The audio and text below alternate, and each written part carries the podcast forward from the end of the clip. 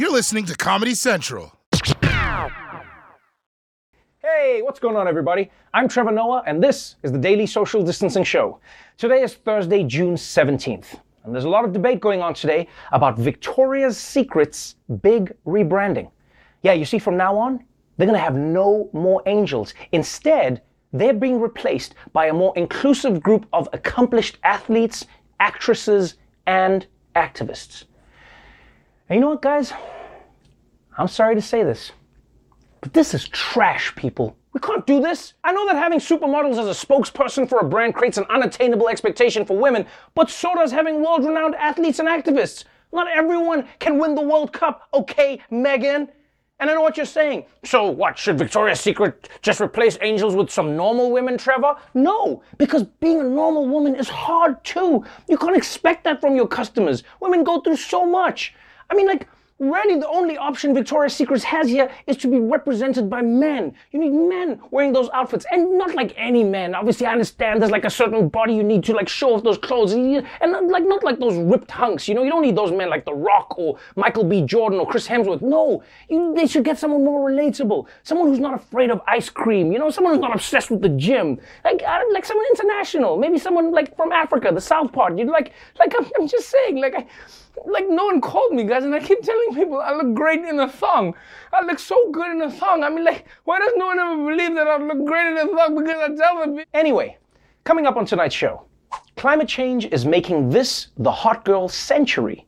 We look at why your favorite musicians hate spotify and jordan klepper goes one-on-one with the my pillow guy. Plus the queen herself mary j. Blige stops by the show to talk about her brand new documentary. So Let's do this, people. Welcome to the Daily Social Distancing Show. From Trevor's couch in New York City to your couch somewhere in the world. This is the Daily Social Distancing Show with Trevor Noah. Ears Edition. Here in the United States, we are now on the cusp of summer. That magical time of year when you're reminded how ugly everyone's feet are. And while there's a lot to love about summer, thanks to climate change, there's also going to be more than ever to hate. Historic heat, record smashing temperatures across the West. 101 in Denver, 107 in Salt Lake City. Death Valley approaching the hottest temperature ever recorded on Earth.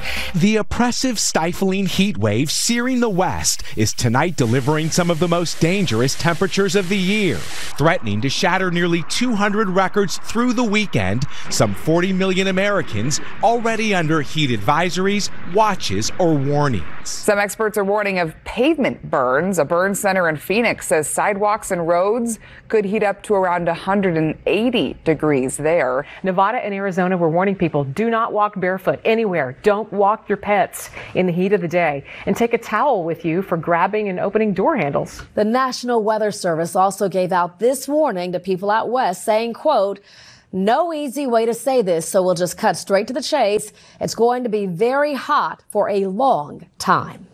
That's right, very hot for a long time.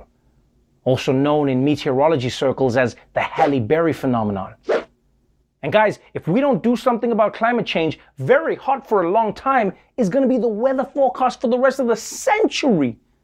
It'll be the first thing we tell every baby born from here on out. Welcome to the world, baby. It's gonna be hot for a very long time. I mean, it is dangerously hot out there right now, people. In some places, the sidewalk is 180 degrees Fahrenheit. You've got to be insanely careful at that temperature. I mean, look at what happened to this guy who just went outside to check his mail. So, like, people, I just hope that everyone stays safe and everyone listens to the experts on this one, because heat is no joke. And I know Americans. A lot of Americans don't like being told how to protect themselves. First it's masks, now they're making us wear shoes. Scientists can't tell me what to do. I'm going outside. Ha, ha, ha, ha. Take that, Fauci. Ha, ha. Now, of course, climate change isn't the only threat to humans on the planet. There's also asteroids, God's WMDs. But now, NASA is a step closer to at least knowing when they're coming. NASA approved the launch of an asteroid hunting space telescope to help prevent potentially dangerous collisions. The new aircraft would use infrared technology to detect most of the potentially hazardous asteroids and comets that come within 30 million miles of Earth's orbit. According to NASA, there are already more than 25,000 near Earth objects, but scientists believe there's many more waiting to be discovered. The NEO's surveyor is scheduled to launch sometime in 2026. Shh, dude. What are you doing? Don't tell them it won't launch until 2026. Now the asteroids know they got five years to light us up. What are you doing? I mean, look, I'm glad that they got this telescope going, but the bad news is that all it can do is see the asteroids coming to us on Earth. We don't have any way to stop them, right? We're helpless. So Earth is basically just going to be me when my mom was coming at me with the belt.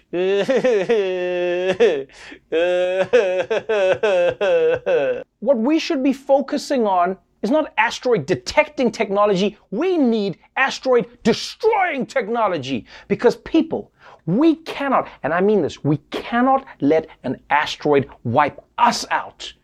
The dinosaurs are going to roast the shit out of us in heaven. Well, well, well. Look who's also a bunch of fossils now.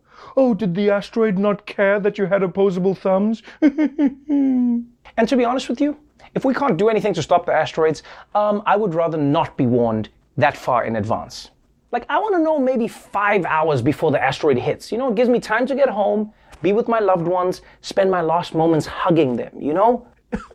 oh, I'll see you on the other side, guys. I love you so much. But if we find out we're going to die in a month, I mean, that's just too far away. I can't hug my family for that long. I love you. I love you guys so much.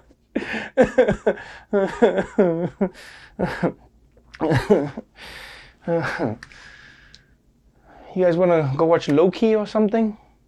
I heard it like wraps up a lot of the Endgame story and still, this telescope is an amazing technological achievement. Although as we're starting to see, the major flaw of every piece of advanced technology is that at some point it will probably get hacked. And that includes everyone's favorite stationary bike that went to college, the Peloton. Peloton users may be vulnerable to hackers accessing their information. The company is warning of a new security threat relating to the touchscreen on their Bike Plus. Wouldn't it be creepy? You're working out, suddenly somebody could see you. Cybersecurity company McAfee discovered the flaw. The company says hackers could access the user's screen and could potentially spy on riders using the microphone and camera feature. The threat most likely affects bikes used in public spaces that have public Wi Fi, such as hotels or gyms. Still very creepy. Uh, yeah, that's definitely creepy. I don't want some Russian hacker taking over my Peloton spin class. Give me 10 Bitcoin or I will push you harder than you've ever been pushed. But I don't have 10 Bitcoin. Okay, then, we're doing the mountain level. Faster, faster. Believe in yourself, Trevor. Uh, you gotta admit, though, that's gotta be the absolute bottom rung of the hacker hierarchy, right? Because you've got hackers who are shutting down the oil industry, and then you've got other hackers who have all of Facebook's user data, and then you've got one guy who's like, I watched Karen Silverman bike a 5K. Yeah, big time. Like, my question is, why would you want to hack into someone's Peloton camera? We're in the golden age of television, and you'd rather watch someone's bike face for half an hour? but let's move on now to our main story. It's about Spotify, the app with the entire history of recorded music that you only use to listen to four songs that you liked in high school. Spotify and other streaming services have made listening to music as easy as shoplifting from a Walgreens. Yeah, you walk out with the thing, all that happens is a beeping sound. And that's why we love streaming, right? I love it, and you probably love streaming too. But you know who doesn't love it as much? A lot of the musicians you're actually listening to. Yeah. The question is, why? Well, let's find out in another edition of If You Don't Know, Now You Know.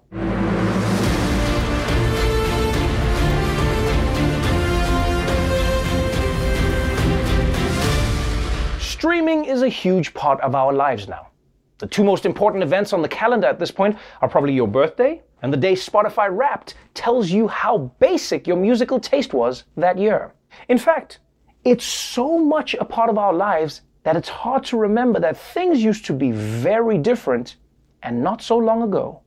The internet has changed so many aspects of media consumption, but few have had a more tumultuous relationship with these changes than the music industry. CDs became the standard medium in the 1990s. At the same time, home computers were becoming more commonplace. Software like Napster paved the way for a new era of piracy. CD sales plummeted as more and more people logged on. With the introduction of the iPod, and MP3 players, the industry did see a boost from digital downloads. But it wasn't enough to make up for the dwindling physical format sales. The breakthrough came in 2011. Instead of buying and owning songs and albums, we started listening to ads or paying monthly fees in exchange for access to essentially all the music in the world. Online streaming music became an $11 billion industry, making up 56% of global music industry revenues in 2019. Spotify has dominated the streaming music industry with about 130 million premium subscribers worldwide. In 2017 alone, Spotify users streamed over 40 billion hours of content. Damn, 40 billion hours? You'd think in that amount of time humans could finish Spotify. Hell, you could finish sounds. After 40 billion hours, you've heard everything from Kanye to the sound of six squirrels having a knife fight. Or maybe that's still Kanye. But the change that brought us to this point happened so quickly. And you know who I feel worst for? Is all those people with huge CD collections. Because you realize overnight they went from music aficionado to creepy hoarder. You want to see my CDs? And don't get me wrong, don't get me wrong. I like streaming way better than CDs. And I think it's much better than downloading the music illegally. You remember those days? Like when it was Napster and all of those? That shit was the Wild West. Every file you downloaded was a mystery. Okay, well, either this is gonna be Who Let the Dogs Out or a video of a man spreading his butthole open. And moment of truth.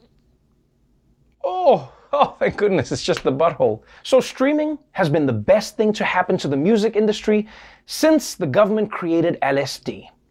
But even as these services have arguably saved music, they're not exactly sharing the wealth. Even though in America, people are spending more money than ever before on music, musician pay is at an all time low. While the music industry reportedly made a whopping $43 billion in 2017, the bands and artists themselves only walked away with a mere 12% of the cut. Spotify pays close to 70% of its revenues to the people who own the rights to the music. That's usually the recording labels. The amount artists receive on a single play is minuscule. On Spotify, that number is somewhere around 0.004 cents per play. Dozens of young artists coming to me on Twitter every day going, I've got however many million plays, I have 200,000 monthly listeners, I do not make minimum wage. Aloe Blacc co wrote the 2013 hit song Wake Me Up. It quickly became one of the most streamed songs in Pandora's history. But in an article for Wired magazine, Blacc wrote, in return for co writing a major hit song, I've earned less than $4,000 domestically from the largest digital music service. $4,000 for a number one hit? Guys, you know the music industry is messed up when the guys singing your songs on the subway make more money off of it than you do. You realize if this keeps up, rappers are gonna have to start being real about how rich they are. Yeah, they're gonna be in the studio like, what's 50 grand to a mother like me? Can you please remind me? Well, now that I think about it, that's more than 120% of my net worth. Because of post tax, if I, if I look at my net versus my, yeah, that's, oh man. Now, Spotify says that it's actually good for small artists because it makes it so easy to discover new music. And yeah, I mean, exposure is great. If you're an artist, you want your work in front of as many people as possible. That's why Banksy is always doing his street art in big cities like New York and not in places no one goes to, like the break room at an Amazon warehouse. And most people probably think that if they discover some obscure new band and then listen to nothing else for weeks, then that band is going to get all of the money that they paid to Spotify that month. But unfortunately, that's not how it works. The average listener, if you are listening to sort of 500 or 800 tracks a month, probably only about two bucks of your 10 bucks is going to the music that you listen to. Mm-hmm. The rest is going to music that you don't listen to. Spotify doesn't pay artists per stream. Instead, the company takes all of the money it earns and puts it into one pie. Then it uses a complex formula to divvy that pie up between the artists, with those who get the most streams basically earning the most money. Meaning a band has to share a pie with the Drakes and Taylor Swifts and Ed Sheerans of the world, who, you can imagine, eat a lot of pie. How big of a song do you have to have to make like reasonable royalties off of s- streaming? You have to be Drake. You have to be Drake. Is that the answer? That's the answer. Whoa! You have to be Drake? Nah, people, that's asking too much. I don't know how many artists have the emotional range to be both the biggest pimp on the planet and also depressed because she won't text me back. But that's right. Even if you are way too cool to listen to the top 10 artists on Spotify, they still get most of your money. And the bands that you do listen to get almost none of it. Which is unfair to the musicians, and it's especially unfair to music snobs. Actually, I don't do pop music. I prefer indie bands. Well, I'm sorry to tell you, dude, you just paid for Ariana Grande's new fridge. And because the system is so messed up, artists are now trying to change it. Some want to renegotiate contracts with their record labels to give artists a bigger cut and more control over their music. Others want to make it so that artists get paid at least a penny per stream or change streaming royalties to work more like radio. And some artists are just doing cool shit like this. In 2014, funk band Vulfpeck capitalized on a Spotify loophole by asking users to stream its completely silent album, Sleepify, on repeat while they slept, collecting 20 grand in royalties with songs like this one. Take a listen. You actually heard that right. The band later used the money to fund an admission free tour for their fans before Spotify pulled the album. Now that is genius. An entire album of dead silence. Or as Mike Pence calls it, his sex playlist. It's time to hug, mother. Nudie nude. And you know what? Props to their fans who streamed this album so many times that the band made $20,000 because it's a great idea. And the more I think about it, it's also a great album. Yeah, I can think of at least 10 coworkers who should definitely sing this at our next karaoke. Yes, Jordan, I'm talking to you. But obviously, gaming the system isn't a real long term solution. You know, in fact, for now, maybe the most important thing for artists to do is just get the word out to their fans. So, when we saw that the great Aloe Blacc is one of the singers who's been speaking out about this, we asked if he wanted to record an update to his hit song, I Need a Dollar. And that's exactly what he did.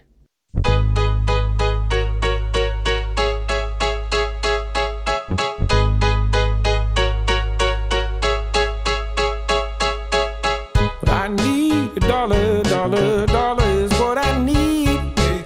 Well, I need a dollar because streaming ain't working for me. Well, I need a dollar,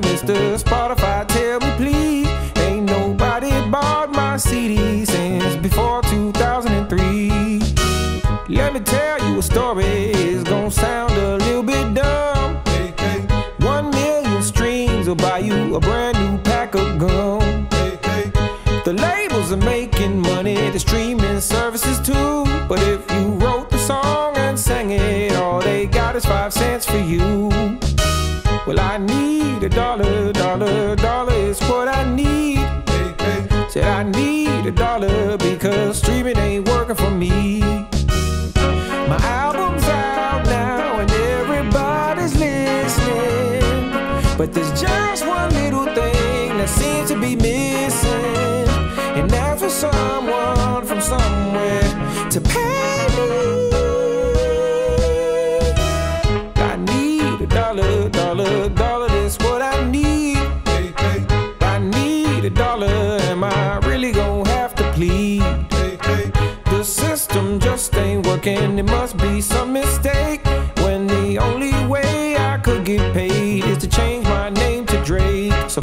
come on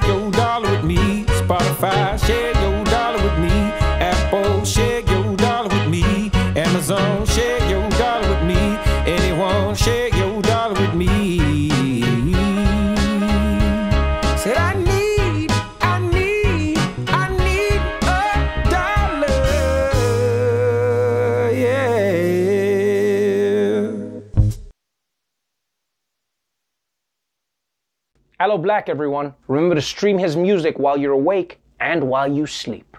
All right, when we come back, Jordan Klepper interviews the My Pillow guy about how he's helping President Trump return to the White House in August. Wait, August, isn't it? Wait, what? Welcome back to the Daily Social Distancing Show. One of Donald Trump's biggest supporters is the My Pillow guy, Mike Lindell. Even now, the My Pillow guy is out there holding pro-Trump rallies and predicting that Trump will be back in the White House by August. Now, we wanted to figure out how that's going to happen, so we sent Jordan Klepper to ask him in another episode of Fingers the Pulse.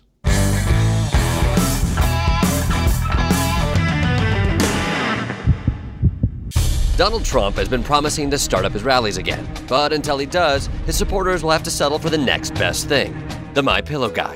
Yes, My Pillow founder and Trump supporter Mike Lindell put together something he called the MAGA Frank Rally. So I traveled to New Richmond, Wisconsin to see why thousands of people gathered in a field to see a bunch of right wing all stars, the ex president on a Jumbotron, and obviously buy some pillow swag. Such an amazing lineup. Who's, who's your favorite with the lineup?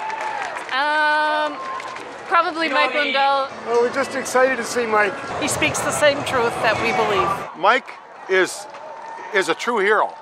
You know, they they they claim, you know, the doctors and nurses are that, but I, my own sister's a retired RN, and we're not talking right now because of her beliefs. So when it comes to heroes, there's doctors, there's nurses, and then there's the pillow guy. Yeah, yeah. What have you learned from Mike Lindell? He's a true blue-blooded, red working American man. Which which co- which color? Blue, blue and true.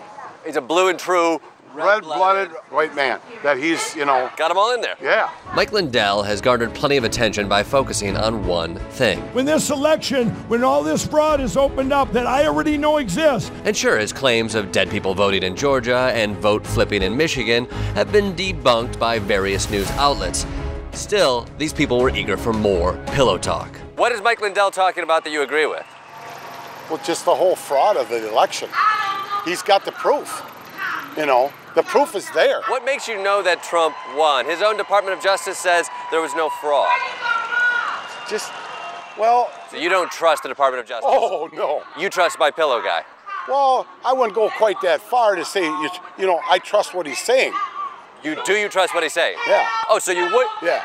You would go that far? Yeah. That's exactly where you went. Yeah. Yeah. I think that we still need to find out what's going on. We still need to look back at what happened. Haven't we already done that? Well, there's there's history. Sometimes we have to go back in history, like we do in school. It's important to look at historical moments from different perspectives so you have an understanding and a whole picture. Right, we have to. So you support critical race theory? Donald Trump? No. And Lindell's newest election claim is his juiciest. President Trump coming back in 2024. I'm still sticking to August of this year, everybody. That's my opinion. And what do they think of that? That would be nice, It wouldn't it? would be nice, but you know, I don't like to get my hope I up. think I think the country's going to going to pot right now. Not the country Come I on. grew up in. What what country did you grow up in? The land of the free. This United States of Because of the America in the 60s. Things were better in the 60s. Oh yeah, 70s, 60s, 70s. Yeah, in the 60s we knew which drinking fountain to drink from. Exactly. Yeah.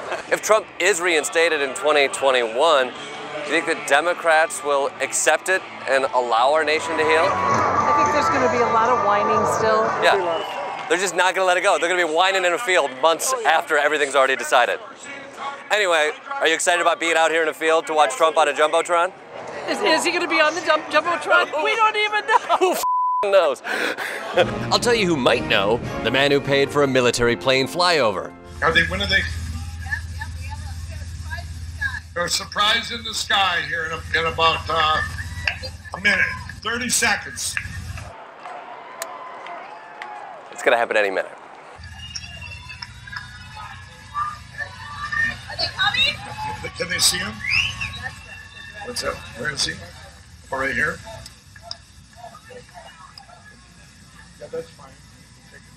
All right, all right. We're gonna start right now with Brandon Leadus and God Bless America. So the planes might not be here yet, but according to Lindell, thanks to so-called white hat hackers, he already received the evidence that would lead to Trump's imminent reinstatement. I told the whole country a month and a half ago that I, Donald Trump will be back in in August. You know. You still believe that? Yeah, absolutely. This is the crime of the century you're describing, and they came to the My Pillow guy. No, they didn't come to me. They came to me on January 9th, but I seen the evidence. But but they still they they still came to you. Because let me tell you, nobody came to me until that day, and here's what happened. I had my own investigations, I had all my stuff going on, and nobody talked about the machines. We talked about dead people, non-resident, all the other stuff. I call it the organic fraud. Is this helping, Mike? This Yes. is this here is Ginning a, all this This up. is a. I, I already have the evidence. You know what this is doing? Do you guys get it? It's perpetuating No, no, anger, is- no, fear, and, and attacking our democracy. You know what? You are by saying that. Let me tell you something. This is a free speech rally. Mm-hmm. Okay, my platform, frank speech, for all the individuals, whether they're Democrat or Republican. Right now, if you talk about machines, vaccine, the border, Jesus, you speak out for anything, and YouTube and Vimeo and people like you guys, the journalists, suppress it, cancel us, or try and destroy something good that's coming out of this. This is a free speech rally. This isn't a Trump rally. Did you call? Are you trying to say this is a Trump rally? It says my, MAGA is in the title, and he's speaking at it. No, he. You know. You know what? He's speaking. I mean, his. you got his what- picture on the Hey, poster, Mike. Yeah, he got suppressed. Unproven election fraud claims have caused real problems in our country. And just last week, we learned that election officials were receiving death threats from angry Trump voters. Have you heard about the death threats? On me?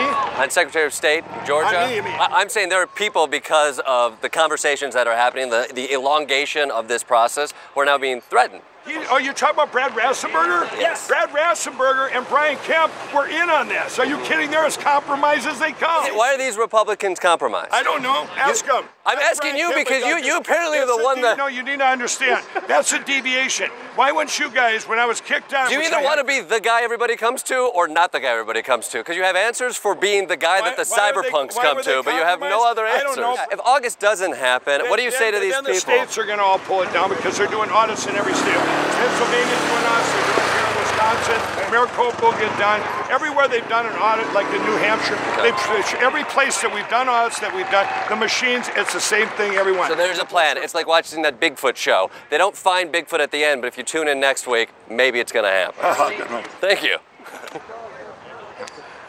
You guys, you guys are horrible. oh, oh. I wanted to talk about his pillows. Thank you so much for that, Jordan. All right, when we come back, the legendary Mary J. Blige will be joining me on the show. So don't go away. Welcome back to the Daily Social Distancing Show. My guest tonight is Grammy Award winning singer, songwriter, and actor Mary J. Blige. She's here to talk about her new documentary that explores her early days in the music industry and the making of her iconic 1994 sophomore album, My Life. Mary J. Blige, welcome to the Daily Social Distancing Show. Thank you. Um, wow, I, there are a few people I, I, I get to interview or get to speak to who have made more of an impact, not just in a genre or in music, but in in society. You are a soundtrack to periods of time. You're a soundtrack to emotions and feelings that human beings have experienced over many, many, many years. I mean, you know, with, with, with eight multi platinum albums, with nine Grammy Awards, with two Oscar nominations, the list is endless. You are truly the queen. And now, for the first time ever, we get to see you telling your story in a way that we never have before. My Life, the documentary, Mary J. Blige. Why the story and why now? Well, about two years ago, the whole world was celebrating the 25th anniversary of the My Life album. People were giving testimonies online and you know, people I was running into people and you know, the whole thing about, you know, this album saved my life again was coming back up again. So it was it was time and I, I felt like it was important to do it years later, you know, on the 25th anniversary, especially, you know, Nas and I both were on the, on the uh, royalty tour, and he was celebrating his 25th anniversary of the Illmatic. Right, right, right. It was just so special. Like it was just time. To, it was just time to to tell the story because I'm, I'm coming from a place of strength now. So now I Wow. go back and revisit, and okay, it's going to hurt and all of that stuff, you know, to revisit all those um, um, painful times. But I'm I'm strong enough now because I've done been through so much hell that I can talk now. it, it's really interesting that you bring that up because for many people, that's what my life was. What you were talking about was less of a facade. It was, this is my life, this is my pain, this is what I'm going through. Looking back on it now, do you think that was cathartic for you as a person, or, or do you think it made you relive the pain constantly as you were singing those songs? Um, it, it was it was both because I didn't know how to get out of the pain, you know. But it was it was something I had to do in order to start the healing process with you know without even knowing I was healing. So just you know putting my pain out there and stuff like that was like a cry for help. And then when all the fans responded, it was like, oh wow, now it's a responsibility subconsciously because oh wow, I can't do anything for you because I'm still in pain, I'm still in hell. So it was it did so many things that I didn't know it was doing, you know, because while I was in it, I was in it. It was dark, it was suicide, it was all types of stuff. But then the fans were like, it's saving my life. And now when I look back, like years later, I'm like, wow, I didn't I didn't know I did so much. Yeah, you you you know, I would love everyone to watch this documentary because what you do is you strip away all of the facades. You show us what went into Mary J. Blige, my life, in a way that I don't think we ever, ever would have thought. I mean, you show us your journey growing up, you know, struggling through poverty. We see your life when drugs become a big hindrance in your world. We see you going through a world of domestic abuse. We see all of these things happening to you as Mary J. Blige. And it's hard to believe that you survived. Was there a time when you didn't think that you would see the other side? Yeah, during the My Life album, I didn't think I was going to make it. During the Share My World album, I didn't think I was going to make it, but I stopped thinking about it after a while, and I just started. I just kept self medicating, trying to check out, you know. And it wasn't until um, the No More Drama album where it was like, okay, I'm tired of feeling like this. Um, I hate feeling like I hate myself. I hate feeling like I want to commit suicide. Now I don't want to die, but I don't know how to stop doing this. I don't know what to do but it was that was the point where I spoke and said enough, enough, and that was a decision that was made, and so I had to choose life. I chose life, and I think I chose life, you know, over my um, for my fans as well because I said if I check out, I'm gonna take a bunch of people with me because the fans are so die hard. So I chose my life and I chose my fans. Everyone has a different moment when they find that joy, when the trajectory of their lives changes from pain, trauma, and suffering and it doesn't switch overnight, but there's just a turn. And I'd love to know what that turn was for you and what that moment was that changed Mary J. Blige's life and just took you to a world of healing and starting to live a completely different life. Well, from 1994 to 2016, I've been going through hell. It's been all over the news. Everything's, you know, divorce public, everything. 2016 came, I, I got out of the divorce. And that's when I was like, enough. I, I, I, have done something great. I'm beautiful. I'm strong. I'm going to take my flowers now. I'm going to speak to myself in the morning about, you know, positivity and, you know, loving myself and, and, and, and finally finding myself, not, not, not things, because sometimes we, we, you know, when we're younger, we look at things as success, right. but things right. are not success. Success is when you can enjoy the things you know and and now i could finally enjoy the things and enjoy my life and not feel like i'm in prison and in hell and and, and take responsibility for what i did to put myself there wow. you know yeah so that's that's the biggest thing just taking responsibility for you and then all of that stuff will come out in, in, on, on the outside of you you, you gave so much to your fans, but there's no doubt that you also gave so much to hip hop as an industry, just as a concept. You know, now you hear hip hop everywhere. There was a time when hip hop had one of the worst stigmas attached to it. And I know a lot of record, record executives back in the day didn't want hip hop associated with R&B. They didn't want hip hop in any sort of mainstream music. But you fought to have it, not once, not twice, not three times, but on every single song on that album. What was it about hip hop that Mary J. Blige loved so much that made you go, you know what? I want to give hip hop a platform in my album, in my world? Well, because growing up in, in the inner cities and in the projects, hip hop gave us a voice. Hip hop gave gave us an identity. It it it spoke our pain. You know, right. Every rapper, you know, it gave us something to dance to. It gave us something to feel swaggy to, to have attitude, to have to just, you know, wear all of our chains and all of our jewelry and be proud of who we uh, were growing up, you know, in the inner cities and you know and that's you know hip hop won me my first grammy you're all i need was my first grammy ever and i was proud of that and I was, i'm proud to be the queen of hip hop so because hip hop has given me from from from from the day from the from the first time I heard the Funky Four Plus One More and the Sugarhill Gang. Like I was a little girl. I'm, you know, it gave me something. It gave us attitude. It gave us dimension. it just gave us, you know, the shit that we have. yeah, it, it feels like you're on a different journey, and it feels like the moniker of queen is going to just move from from one industry to another. I mean, you are the queen of hip hop soul. You are the queen of, of R&B, and now every time we see you on screen, it feels like it's only a matter of time before we also go, no, Mary J. Blige is also the queen of Hollywood because, I mean, two Oscar nominations is no joke in anybody's career. And now the movie Respect is, is going to be coming out. You, you once again, I mean, every time you're on screen, there is something that you give to the audience that goes beyond just the acting. And I, I would love to know from your side, where do you think that love of acting came from, and what do you think it is about acting that you so seamlessly, and maybe it's not seamless, but it seems so seamlessly slide into, and just you just it just seems like it is you. Well, when I was a little girl, I was put in a school play, a Christmas play, by my music teacher, and I did really well. and that was the word in school. Wow, Mary did really well. But that was something I had to leave because living, you know, where we lived, you know, you couldn't just be happy about anything. Right. So I need that there. And then when I got in the music business, it came back again. Um, the Jamie Foxx show was offered to me, and I played Ola Mae, and I think it was 1996 or something like that. And then Strong Medicine came, and everybody, you know, saw that, you know, I, could act, and I was like, oh, I guess I can. So I'm gonna keep trying. So I just kept pushing for things that would challenge me. Although I was still singing, that was that's what I did. I, I wanted to do that. I always wanted to act, you know, as a little girl. And so when it came to me as a woman, I was like, let, let me go for this. And I went for it. And, and um, when I got the two Oscar nominations, it scared the hell out of me because I was just going to do a movie and put all my pain on the table.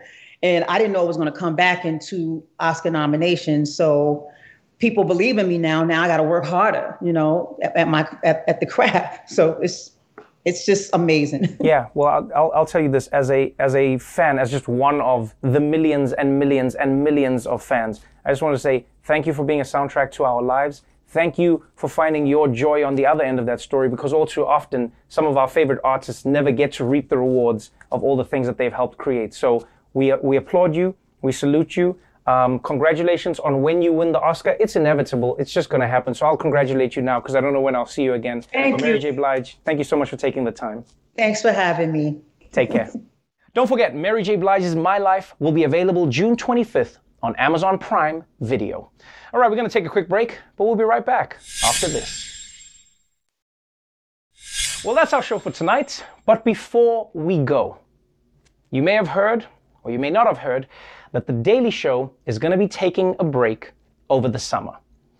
In the meantime, there'll still be things happening on The Daily Show feeds online, you know, new videos, new posts, everything on Facebook and YouTube and Snapchat and TikTok. We're going to be doing all of that stuff, and you can follow us on all our social platforms to see what's happening. But as for me and the TV show side of things, we're going to be taking a little break. Why? Well, because it's time to get outside.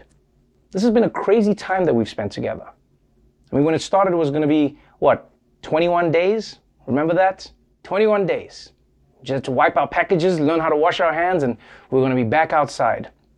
And then, within a few months, we were here, stuck together in New York or in any other city in the world. I mean, I remember how shocked I was that New York became the epicenter of the virus. I didn't even know what an epicenter really was, but it sounded provocative. And every single month, we carried on, never knowing when the thing was going to end, because really we were never warned when the thing was going to begin. And during that time, we found new ways to do things. We found new ways to make a show, we found new ways to communicate with an audience, and we found new ways to live as human beings. And so now, as the future comes, I wanted to take a moment, just a beat, to think about what that new will be. I don't know if the world will go back to normal tomorrow, but I, I, know I'm striving to a certain form of normalcy, but I don't know what that'll be. And I do know it will be shaped by what I've experienced during this time and what I've experienced with you. Every single one of you, every person who's watched the show, every person who's commented, everyone I bumped into on the streets, thank you. You kept me sane. I would have lost my mind without you.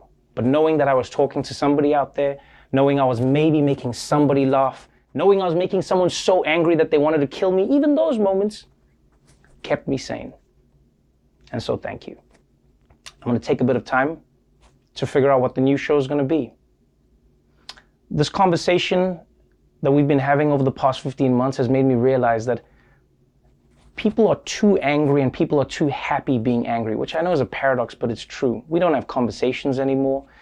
We distill every idea into black and white. There's no nuance. We don't leave room for conversation. And I don't want to be a part of that. What I would hope to be a part of as a human being is somebody who holds my belief, somebody who fights with people who don't agree with that, but still acknowledges that they're a human being.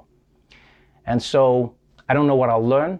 I don't know what I'll not learn. You might see me in a few weeks doing something, you might not. But I definitely will be coming back, and hopefully, I will see you when I return.